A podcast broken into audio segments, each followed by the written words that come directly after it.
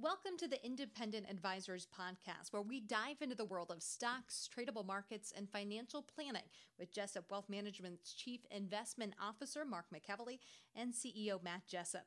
You'll hear tips, tricks, and strategies to address your financial well being, and most importantly, conveyed in a way that everyone can understand. Here are your hosts, Mark and Matt.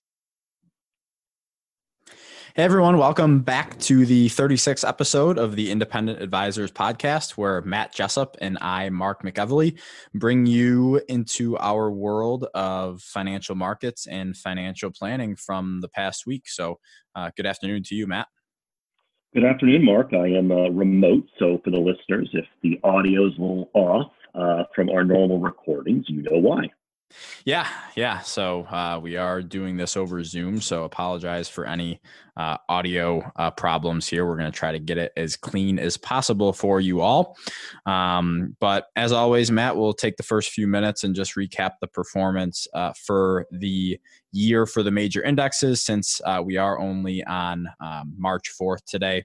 Um, doesn't make much sense going over uh, the beginning of the month. So, uh, data is as of the close on March 3rd. And as always, it's from stockcharts.com. The S&P 500 index down 7.4% for the year. The Dow down 9.18% for the year.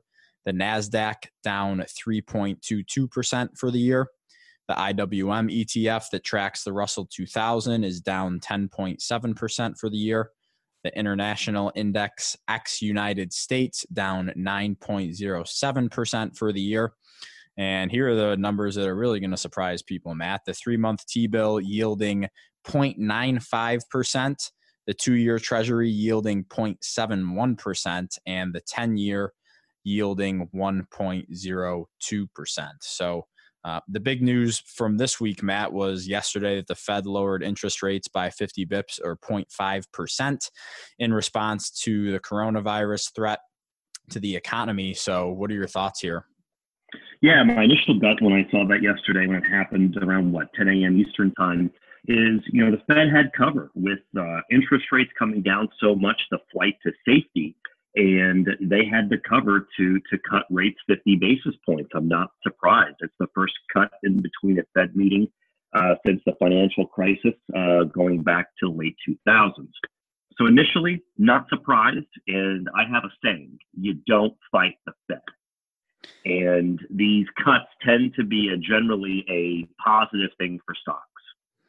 Yeah, yeah, I agree with you. The only comment I will make there, where um, I'm kind of wondering if it was the right move, is that you know the general thinking behind uh, cutting interest rates is spurring spending uh, throughout the economy, and if people are going to remain fearful and not spend anyway because of this virus, then I don't know, maybe it was the wrong move, but I guess, you know, time will tell. And I don't want to get into it too much this week because next week we're having Brad McMillan, the Chief Investment Officer of Commonwealth Financial Network, on the show. And I know I want to pick his brain about that, but I guess time will tell to see if it's the right move. I just don't know. You know, if we have any more bullets left in the chamber per se, than when the Fed really needs to cut once the recession hits, whenever that next one is, you know, I don't know how much help they're going to be able to be, but uh, you know. No, that's that's a great point. We'll see what Brad says.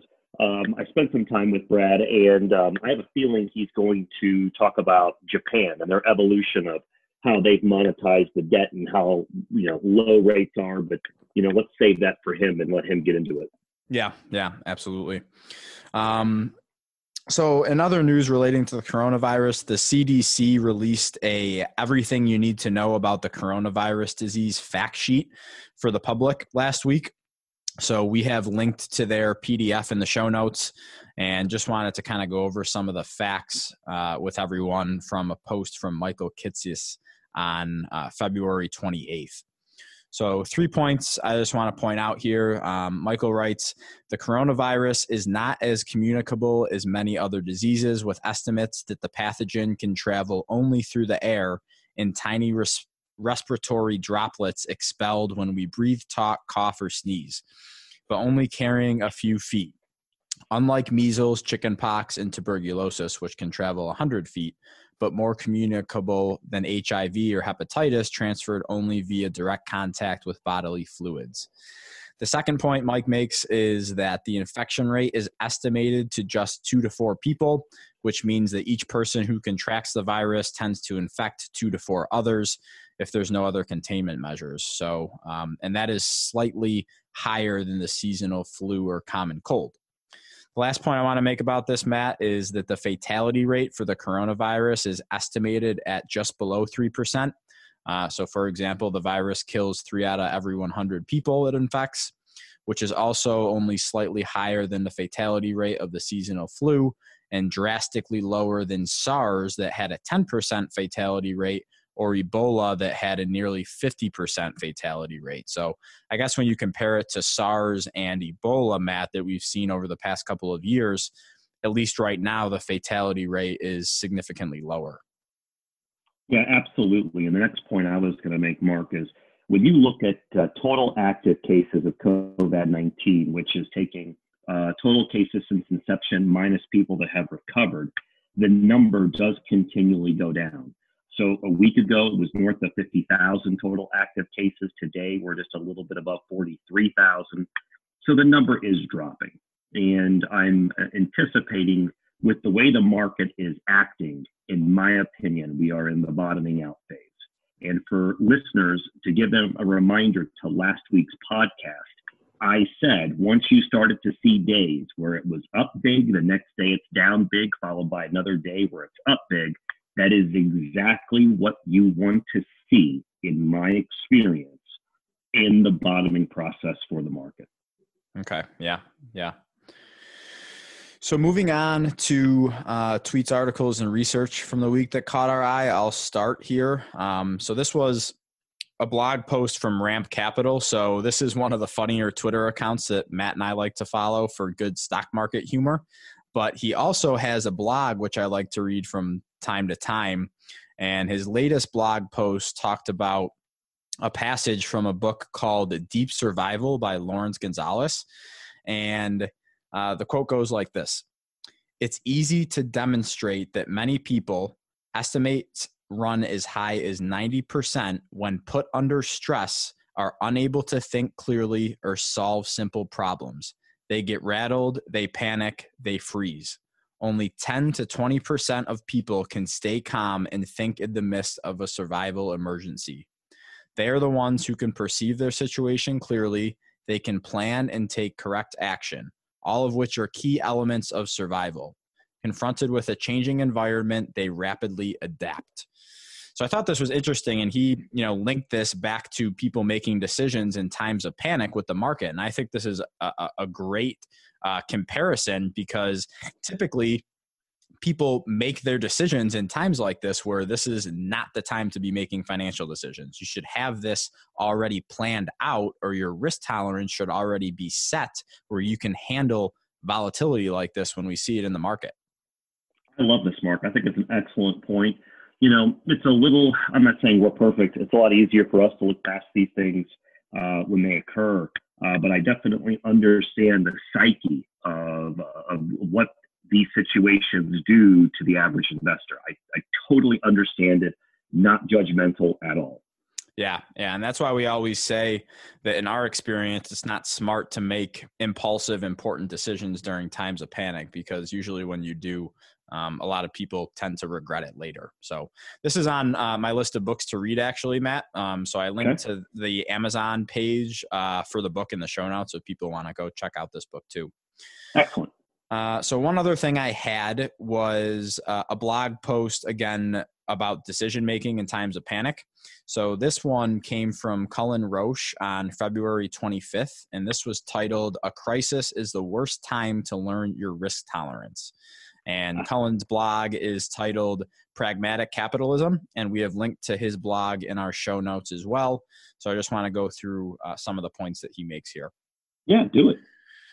So, the first point he makes is this when I talk to new clients, I always tell them a crisis is the worst time to, list, to learn your risk tolerance. Unfortunately, far too many people do exactly that. They chase returns during a bull market when investing looks easy.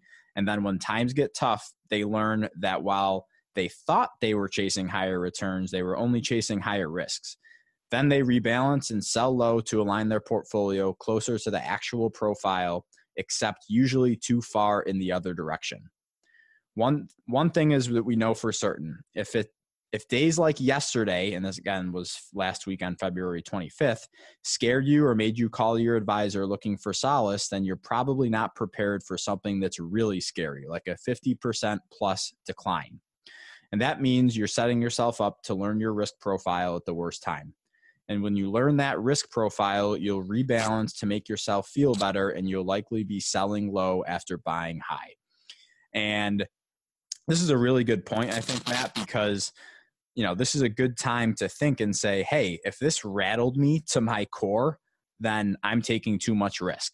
You know, if you're constantly checking the markets multiple, multiple times a day over the past week, then I think a change needs to be made or you're not properly allocated. So that's why we always say that it's, you know, be diligent about saving early on in your career so you can afford to take less risk you know later down the road. So this is i think where the problem lies that people haven't saved enough in their early years and they can't afford to take less risk right now because they need to make up for not saving appropriately earlier in their years. So i think you know the the thing that goes back to how we always say you need to start saving early you can take a lot less risk later in your career if you do but if you're playing catch up then you not you can't necessarily afford to take you know risk off the table if you need to make up for for not saving earlier in your career.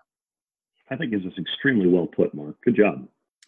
Um, so I thought that that was that was really good. Um, Cullen goes on to say uh, he lists a couple of questions that might help um, people figure out whether your risk profile is right. And one of the questions that he uh, posed to people that caught my eye was, "What return do you need versus what return do you want?"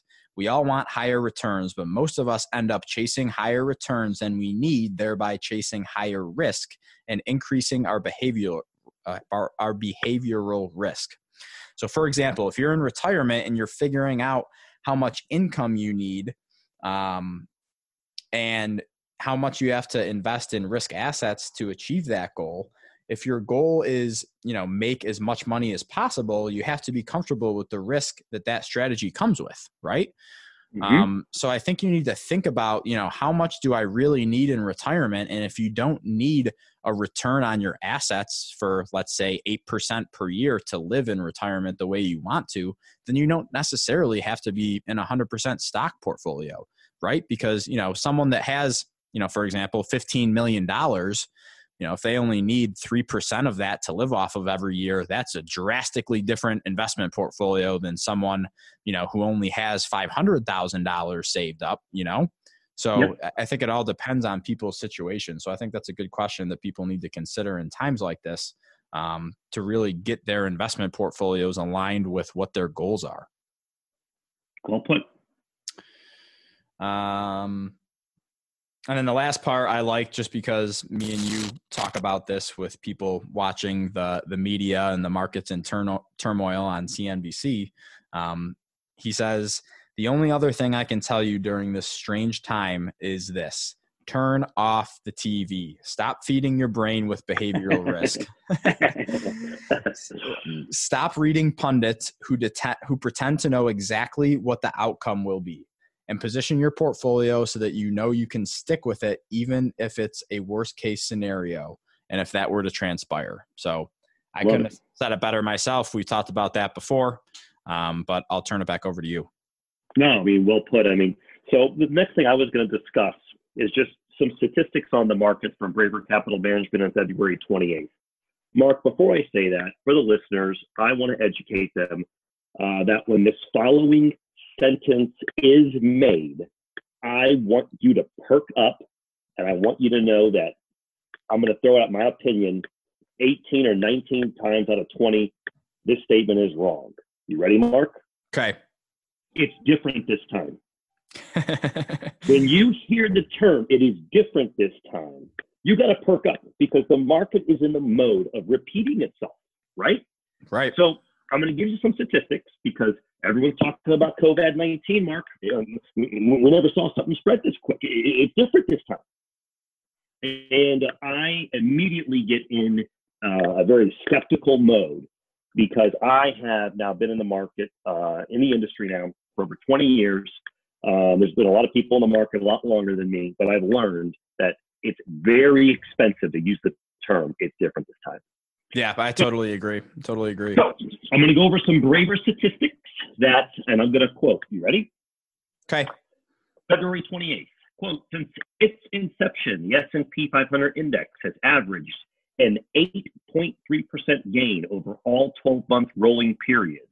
But after the 15 times the S&P fell more than 12% in 6 days mark, the average 12-month return jumped up to 19.3%. That's what you call a nice rebound. And even better, the index was higher 14 out of 15 cases. Now, statistically, I feel like it would be not smart to go against these statistics. Yeah. The next yeah. thing, in quote, in any given calendar year, the S&P index averages a decline of 13 to 14 percent. So the current decline, and this is discussing what it was on February 28th to get perspective, the current decline is roughly on par with what you should expect entering any given calendar year. Granted, it has run faster than the average decline.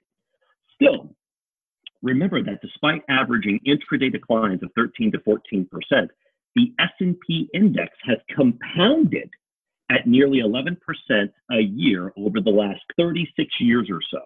Stock market declines, pullbacks, corrections, and even bear markets are a fact of life for investors. And yet, the long term track record speaks for itself. Your comment. Yeah, I, I, agree with you. I think that, um, you know, a lot of people forget that in order to enjoy the above average returns, above average when I'm talking about other asset classes, um, to enjoy these stock returns that we've gotten over the past, say, 36 years from the quote you just mentioned, you have to take a certain amount of risk in the market and be comfortable when you see the S&P 500 come off of you know 13 to 15 to even 20% off of its highs. So if that didn't happen in the market every single year then you know the returns wouldn't be as good in stocks as over any other asset. Um, so to be able to enjoy these nice returns say over a money market fund or a certificate of deposit you know the stock market comes with its risks. So the more risk you take generally over a longer period of time the more reward you enjoy. Um, but again, during times like this, when sell offs are quick and swift, like they have been over the past week, it's hard for people to remember that. Yep. So the next piece that will just help give perspective is from Bespoke Investment Group. It is a, a research firm, uh, listeners that uh, Mark and I subscribe to. What they do is they digest a lot of raw research and help put it in the context. Well, they have a proprietary S&P 500 50-day moving average spread model that shows in plain English is the market oversold in their proprietary research um, or is it overbought conditions? And um, to, to tell you how extremely oversold the market is, based upon their proprietary S&P 500 50-day moving average spread model, um, it is three standard deviations from the average, very, very extreme. And uh, it's not to say it can't hang out at these levels. It's not to say the market's going to bounce back instantaneous. But what I'm getting at is from a statistical side of the equation, the model that they have tends to not hang out at this area, uh, this area very long. Again, quoting statistics, quoting history, these things tend to repeat themselves. And I, listeners, fall into the camp that it's not different this time. It's a different reason for the sell off. And I want you to take Mark and I's words as voice of reason, is the best way to say it.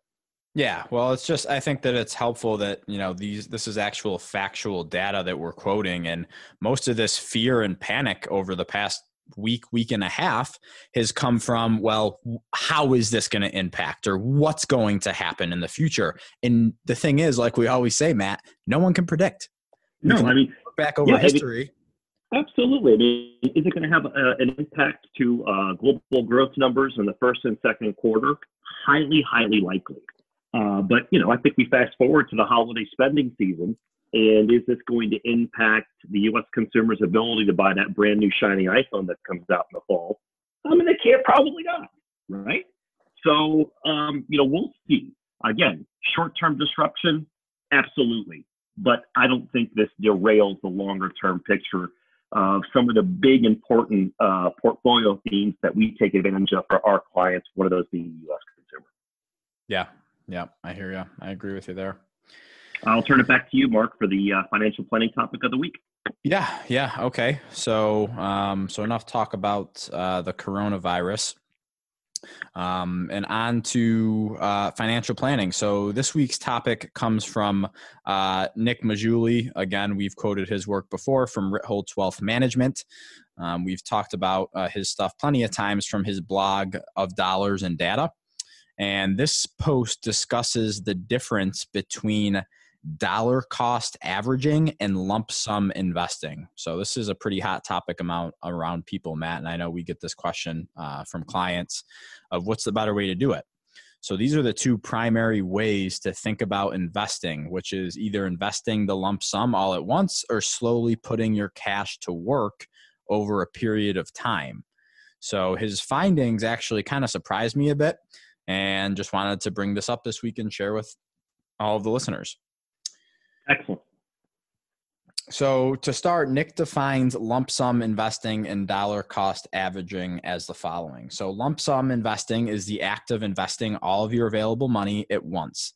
The amount of money being invested is not important, only that the entire amount is invested immediately. So an example, Matt, someone receives an inheritance and you put that money to work all at one time. Okay. Got it. Dollar cost averaging is the act of investing all of your available money over time. How you decide to invest these funds over time is up to you. However, the typical approach is equal sized payments over a specific period of time. For example, one payment a month for 12 months. So, again, if, for example, if you're inheriting, let's say $120,000, and investing $10,000 each month until you are fully invested with no more cash.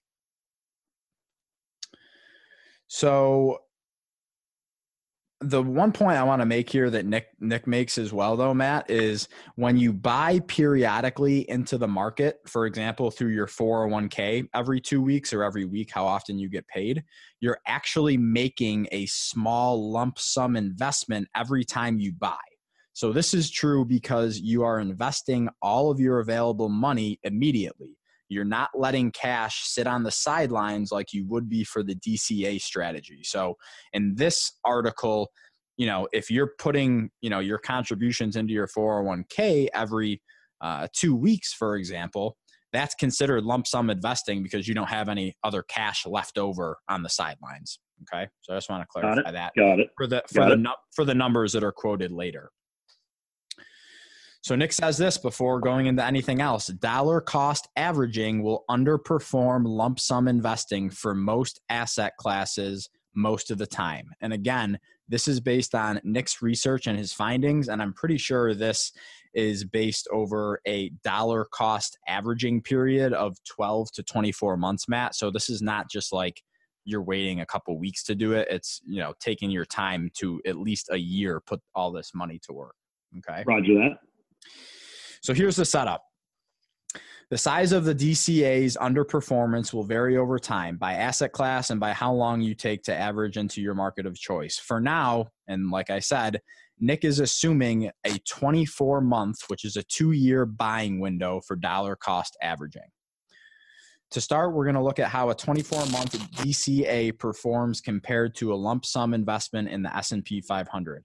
If we look since 1997, DCA underperforms in 78% of starting months and by 4.8% on average by the end of its 24 month buying window. So, again, I encourage everyone to check out this article because Nick has some really good visuals that help explain this even more.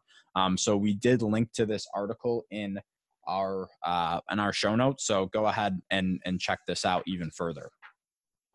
The only times when DCA beats lump sum investing is when the market crashes. For example, 1974, 2000, and 2008. And this is obviously true because dollar cost averaging buys into a falling market and thus gets a lower average price than lump sum investment would. So when assets rise, lump sum investing outperforms dollar cost averaging. But when assets fall, dollar cost averaging outperforms lump sum investing. Since most assets rise most of the time, this is why DCA underperform dollar cost averaging underperforms lump sum investing. So again, Matt, if we look at a chart of the S&P 500 over the last 50 years, it is a strong line from the lower left-hand corner of the chart to the upper right-hand corner of the chart. So over time, the point that Nick is making, um, you know, lump sum investing, investing your all your available cash at that given point in time generally does better. Yep. Um, so Nick also uh, conducted this research on assets other than U.S. stocks. So he did it on Bitcoin, U.S. Treasuries, gold, international stocks, emerging markets, and he even did it on a 60% stock portfolio, 40% bond portfolio. Okay. So, on average, for all of these different markets, dollar cost averaging underperformed lump sum investing by 3% or more over 24 months in every single asset class uh, that was tested. Um, the only time, again, when dollar cost averaging beats lump sum investing is when the market crashes. Um, so again, over the long term, I think that the point of this article is that, you know, people should be investing all of their available cash at once. And when I say that, I say that tongue in cheek, Matt, maybe, you know, over a, a month period, I'm not against that, but I strongly agree with Nick that, you know, just looking at the data, if you have a large lump sum, you shouldn't wait for, you know, 12 or 24 months down the road to to invest. And the point he makes with that what i want to get into a little bit is about valuations right? Because everyone's like the stock market is so highly valued right now. The cape ratio which is the shiller uh, cyclically, cyclically adjusted price to earnings ratio that a lot of people use to value the market at any given point in time is above 30 right now. And that's usually based on a historical basis matt pretty high but if you look back, it was above 30 in 2017. And what has the market done since then?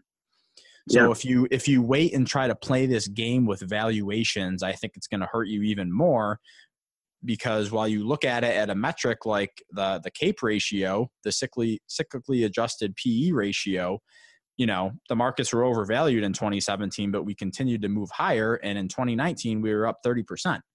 So yeah, I mean, overlay that with a one percent ten year bond, you know. Right, exactly. So, you know, I think that people get themselves into trouble if they think about valuations too much. But again, I'm not against over a one or even two month period of putting money to work slowly over time. But having that longer dollar cost averaging time horizon, like 12 or 24 months, I think the data shows that it, it is more harmful than, uh, than beneficial. So it's interesting. I did not know the uh, obviously the results of this piece of research till you just said it here. And you know, my two cents is, you know, I think a dollar cost average scheme over two years. You know, I was anticipating what you said was going to be factual, and I agree with you, Mark. I think you know having a period of maybe one to two months to to put you know a lump sum to work, um, I think would be prudent. Um, so I, I would uh, agree, and, and the results uh, are, are, quite interesting.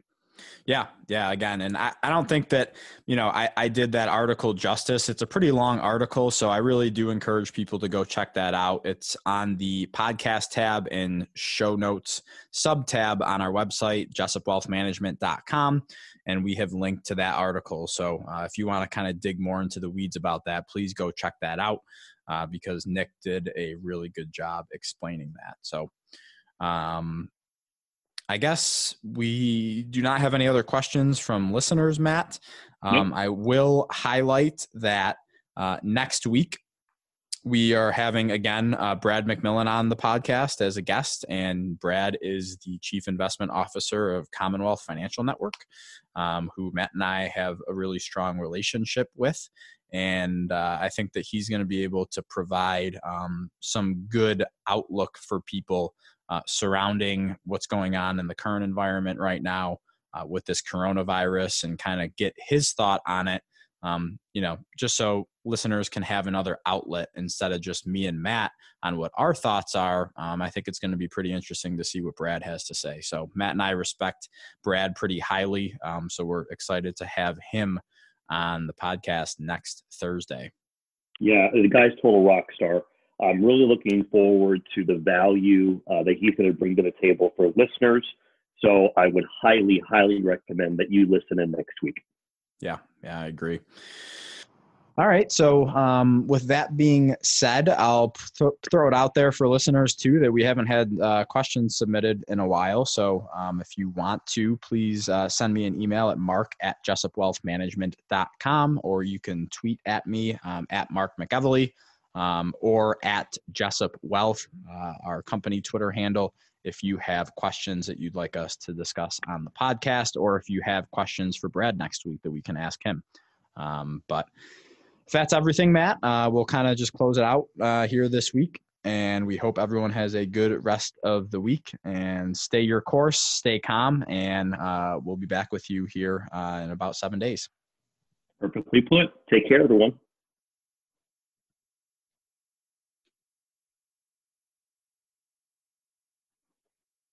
Thank you for listening to the Independent Advisors Podcast. If you're interested in hearing more, hit the subscribe button so you can be notified every time a new episode gets released. Feel free to share with friends, family, and follow us on Twitter at Jessup Wealth, Facebook, and LinkedIn. Mark and Matt will continue to share beneficial information on these social media sites. And also check out the podcast tab on their website. That's www.jessupwealthmanagement.com. Here you'll find links to every episode of The Independent Advisors. Have questions or topics you want to discuss on the show? Message us on Twitter, LinkedIn, or send an email with the words questions and topics in the subject line to mark at jessupwealthmanagement.com, and we'll talk about it right here on the podcast. Certain sections of this commentary may contain forward looking statements based on reasonable expectations, estimates, projections, and assumptions. Forward looking statements are not guarantees of future performance and involve certain risks and uncertainties which are difficult to predict. All indices are unmanaged and are not available for direct investment by the public. Past performance is not indicative of future results. This podcast is provided for general informational purposes only and does not constitute either tax, legal, or financial advice. Although we do go to great lengths to make sure our information is accurate and useful, we recommend you consult a tax preparer, professional tax advisor, financial advisor, or lawyer regarding your specific circumstances. Investing involves risk, including the loss of principal. No strategy can guarantee any objective or goal will be achieved. Advisory services offered through Commonwealth Financial Network, a registered investment advisor.